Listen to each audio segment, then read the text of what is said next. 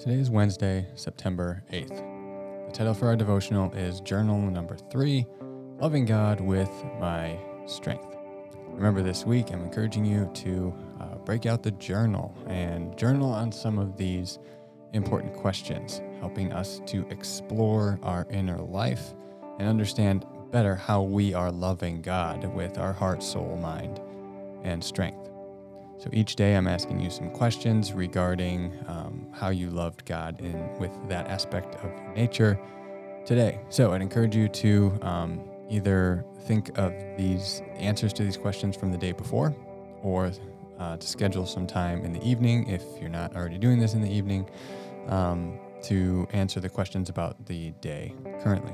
So um, strength is the one we're on today really have one question asked three different ways like did you love god beyond your fear and anxiety?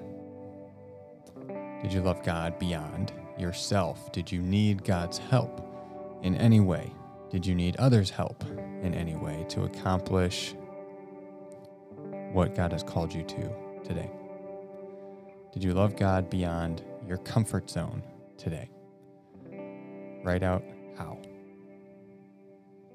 Thank you.